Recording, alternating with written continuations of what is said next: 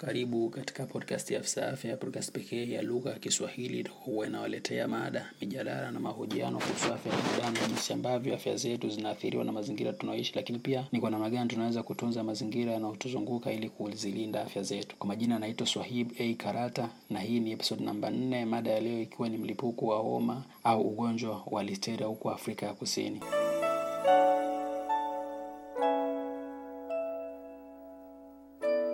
Nchini Afrika ya Kusini kumetokea mlipuko wa ugonjwa wa kuambukiza ujulikanao kitaalam kama listeria, ambapo zaidi ya watu 61 wamefariki dunia na mamia ya wengine wengi wameambukizwa. Kwa mujibu wa shirika la afya duniani WHO, jumla ya visa zaidi ya 748 vimethibitishwa. Hii si awamu ya kwanza kutokea mlipuko wa ugonjwa huu wa homa ya listeria. Kwa mara ya kwanza kabisa mlipuko wa ugonjwa huu ulitokea mnamo mwaka 1981 kaskazini mwa bara Amerika katika nchi ya Canada.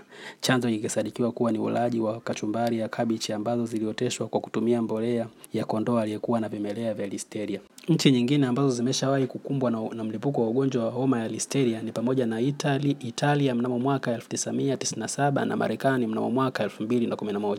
Ugonjwa wa listeria ni ugonjwa wa kuambukiza unaosababishwa na vimelea wajulikanao kitaalam kama Listeria monocytogenes. Vimelea hawa hupatikana kwenye vyakula vitokanavyo na mifugo, samaki au mboga mboga. Vimelea hawa huweza kuishi ardhini na kwenye maji na huweza humwathiri binadamu endapo atakula vyakula vinavyotokana na mifugo kama vile sausage, jibini au mboga mboga. Endapo vyakula hivi vitakuwa vibichi, havijachemshwa au kupikwa vizuri. Ugonjwa wa listeria huweza kumwathiri mtu yoyote ila sana sana huwaathiri zaidi wamama wajawazito, watoto, wazee na watu wenye kinga dhaifu kama vile wagonjwa wa ukimwi na kadhalika. Dalili za ugonjwa wa listeria ni pamoja na homa, kutapika na kuhara. Miongoni mwa madhara ya ugonjwa huu ni pamoja na ujauzito kutoka au kuharibika. Hii ni kwa mama mjamzito.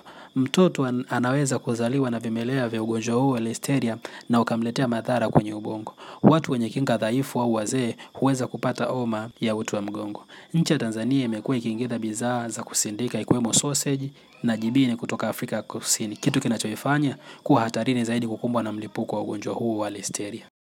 Ili kujikinga na au kujilinda na ugonjwa wa listeria zingatia mambo yafuatayo.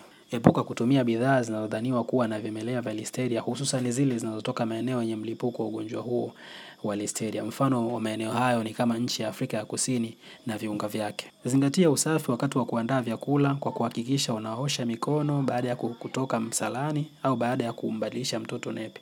Osha matunda na mboga mboga kwa maji yanayotiririka na pia tumia mbao tofauti kukatia vyakula vibichi na vyakula vilivyoiva. Hifadhi vyakula katika mazingira safi na salama.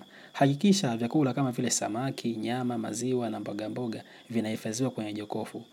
Vimelea vinavyosababisha ugonjwa wa listeria vina uwezo wa kuishi kwenye mazingira ya baridi sana na mazingira ya chumvi sana. Hivyo yatupasa kuhakikisha majokofu yetu yanakuwa safi wakati wote. Hakikisha vyakula vinavyotokana na mifugo, samaki na mboga mboga kama vile sausage na jibini vinachemshwa na kupikwa vizuri. Pasha viporo vyote kabla ya kuliwa na pia epuka sana kula vyakula vibichi. Soma, tazama na kisha fata maelezo yaliyopo kwenye vibandiko vilivyopo kwenye maboksi au makopo ya vyakula. Pamoja na mengine vibandiko hivi vina maelezo ya tarehe ya kutumia au kutokutumia bidhaa husika, virutubisho vilivyopo kwenye hiyo bidhaa na jinsi ya kutumia bidhaa husika. Wamama wajawazito, watoto, wazee na watu wenye kinga dhaifu wasikae karibu na wagonjwa wa listeria au mifugo inayohisiwa kuwa na vimelea vya ugonjwa wa listeria. Na pia wafanyakazi wanaohudumia mifugo hiyo wasikae karibu na wamama wajawazito, watoto au watu wenye kinga dhaifu. Endapo utapatwa na dalili au kuona mtu aliye na dalili za ugonjwa wa listeria, fika au toa taarifa katika kituo cha afya kilichopo karibu.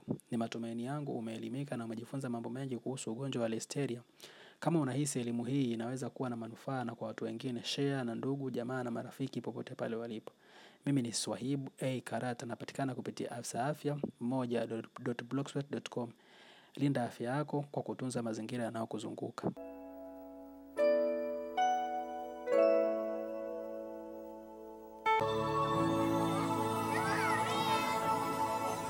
Think about um, the generations and to say we want to make it a better place for our children